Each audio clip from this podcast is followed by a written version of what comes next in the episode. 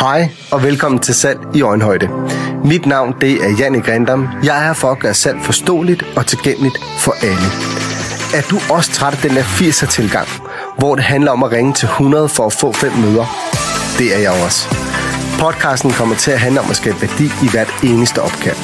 Mit eneste formål det er at gøre det let, så du kan nøjes med at ringe til 10 og få det samme resultat med hjælp fra LinkedIn, Danmarks største B2B-platform. Fordi kvalitet vinder over kvantitet. Så spesøger, for nu går vi i gang. Hej og velkommen til dagens afsnit, der skal handle om, hvordan du holder energien oppe i salgskaldet. Mit navn er Janne Grindam. Jeg er indehaveren af virksomheden Phoner to Support i daglig tale P2S. Så jeg er salgstræner, mødebooker, foredragsholder, telemarketing-snørt, og øh, vigtigst af alt, så er jeg også familiefar, og så nyder jeg simpelthen, når jeg har tid og overskud til det, at hoppe i et par løbsko og øh, tømme hovedet.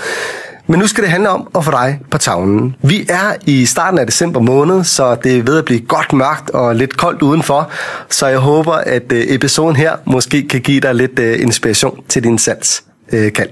Men, men det vi skal snakke om, det er simpelthen, hvordan du holder energien oppe i salgskaldet. Og jeg vil prøve at tale ind i, hvorfor energien kan dale, vigtigheden i at forberede sig, også øh, omkring variation. Vi skal snakke noget omkring mentaltræning og motivation. Så skal vi også ind og berøre lidt fysiske tips. Men lad, lad os kaste os ud i det. Sådan lidt kort for min egen hverdag. Jeg har arbejdet med telemarketing professionelt i mere end 20 år. Og noget af det, jeg ser, når jeg er ude og undervise, det er noget, der går igen alle steder, det er, at motivationen kan dale. Og øh, hvis man kigger ind i min egen hverdag, da jeg startede som sælger, så var det noget, jeg sagtens kunne genkende til. Altså, der var dage, der var gode dage, og der var dage, der var dårlige dage. Men noget af det, der gør, at energi, energien kan dale i et salgskald, jamen det kan skyldes, hvis du får for mange afslag på telefonen. Altså hvis du rammer det ene nej efter det andet. Det kan demotivere dig. Det kan også skyldes, hvis du kører for meget i gentagende rutiner øh, og det script, du sidder med. Altså hvis du, hvis du sidder og læser det op for det samme manuskript, der ikke er noget variation i det, så kan det også godt gå hen og blive en demotiverende faktor. Så er der også den del, som nok er en af de største udfordringer, hvis du spørger mig, det er uforberedte kundeemner. Jeg har set rigtig mange sælgere og selvstændige blive kval på, at man ringer nogen op, som man ikke har taget stilling til. Og det skyldes mange gange, enten fordi, at man fra ledelsens side har lagt en strategi om, at det hedder volumen, volumen, volumen, eller fordi der ikke ved bedre, at det her det altså også kan være en stopklods og sidde og ringe på uforberedte kundeemner. Det er nogle af de ting, der er den største stopklods. Og så lader det måske lidt over til den næste ting, jeg tænker, der er vigtigt at tale ind i. Det er vigtigheden i at forberede sig. Fordi jeg er stor tilhænger af, at man laver research. Det vil sige, at øh, nu kalder jeg det 80-20-reglen, at 80% af succesen i et hvert salgskald, det ligger i din forberedelse. Betyder det så, at man skal bruge 80% af tiden på det? Nej, ikke nødvendigvis, men det betyder bare, at man, man skal vide, hvem det er, man ringer til. Altså, og hvis, hvis vi taler B2B-segmentet, jamen, Hvilken titel har de? Hvor i landet kommer de fra? Hvilken branche arbejder de i? Det er sådan nogle ting, der gør, at du kan være rigtig godt klædt på. Og så går man også væk fra det, man kalder cold calling, altså kold canvas, til øh, måske at ringe til lidt varmere leads op. Cold calling er per definition, når du ringer nogen op, du ikke har taget stilling til. Altså, du aner ikke, hvem de er, eller hvad de laver. Det er cold calling.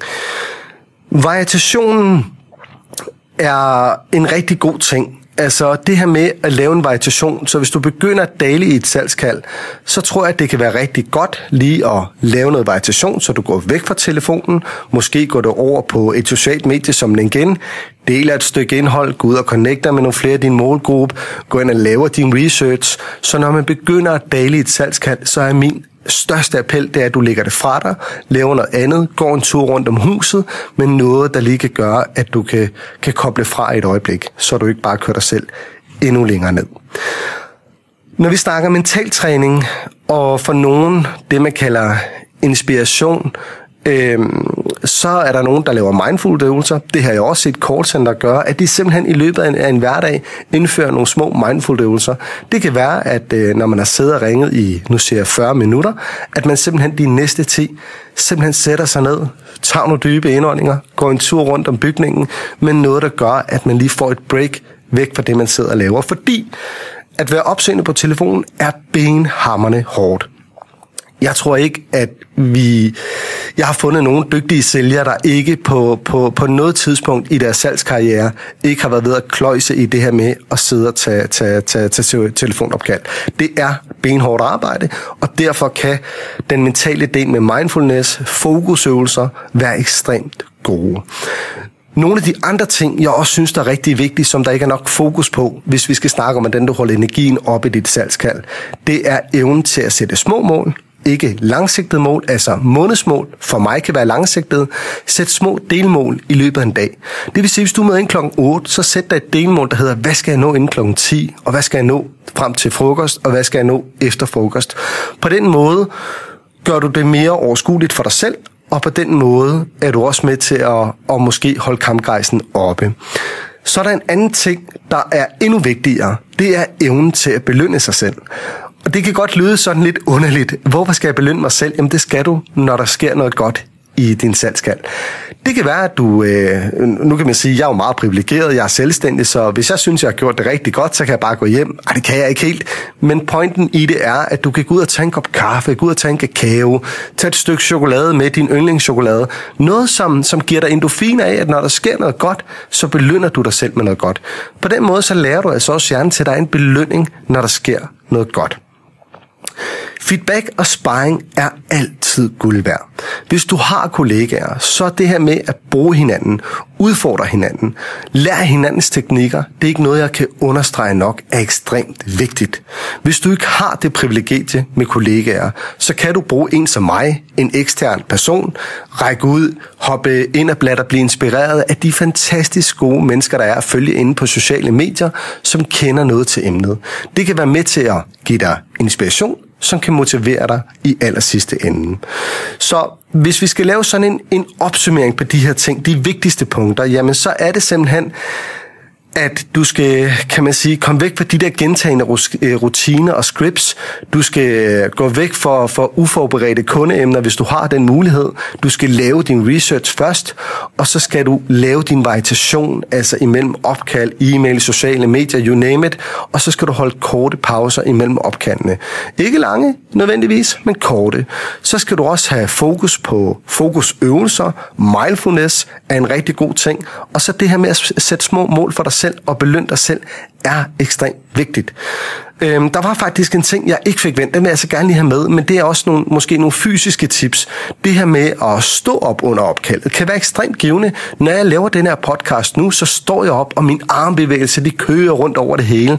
Men det er simpelthen også fordi, at, at det er med til at sætte skub i dynamikken i mig, at jeg ikke bare sidder og dvæler sammen. Så det er altså også en god ting. Og så sådan, kan du sige, det her med feedback og sparring for kollegaer, ja, det, det, det, det er super godt. Har du ikke den mulighed, jamen så gå ind og, øh, og find nogen, der kan, der kan motivere dig, for eksempel på sociale medier. Jeg vil egentlig bare have lov at sige, sige tak for din tid, og så øh, dejligt, du gad at lytte med, og så håber jeg, at du har lyst til at med, høre med i det næste. Vi ses. Tak fordi du lyttede med i dagens episode af Salg i Øjenhøjde. Hvis du føler, du fik noget med dig, noget du kan bruge i dit salgsarbejde, så smid en anmeldelse eller del podcasten med dine kollegaer. Husk, salg er ikke en kamp, det er en samtale, og så skal vi gøre det godt. En samtale ad gangen. Vi ses på salgstavlen.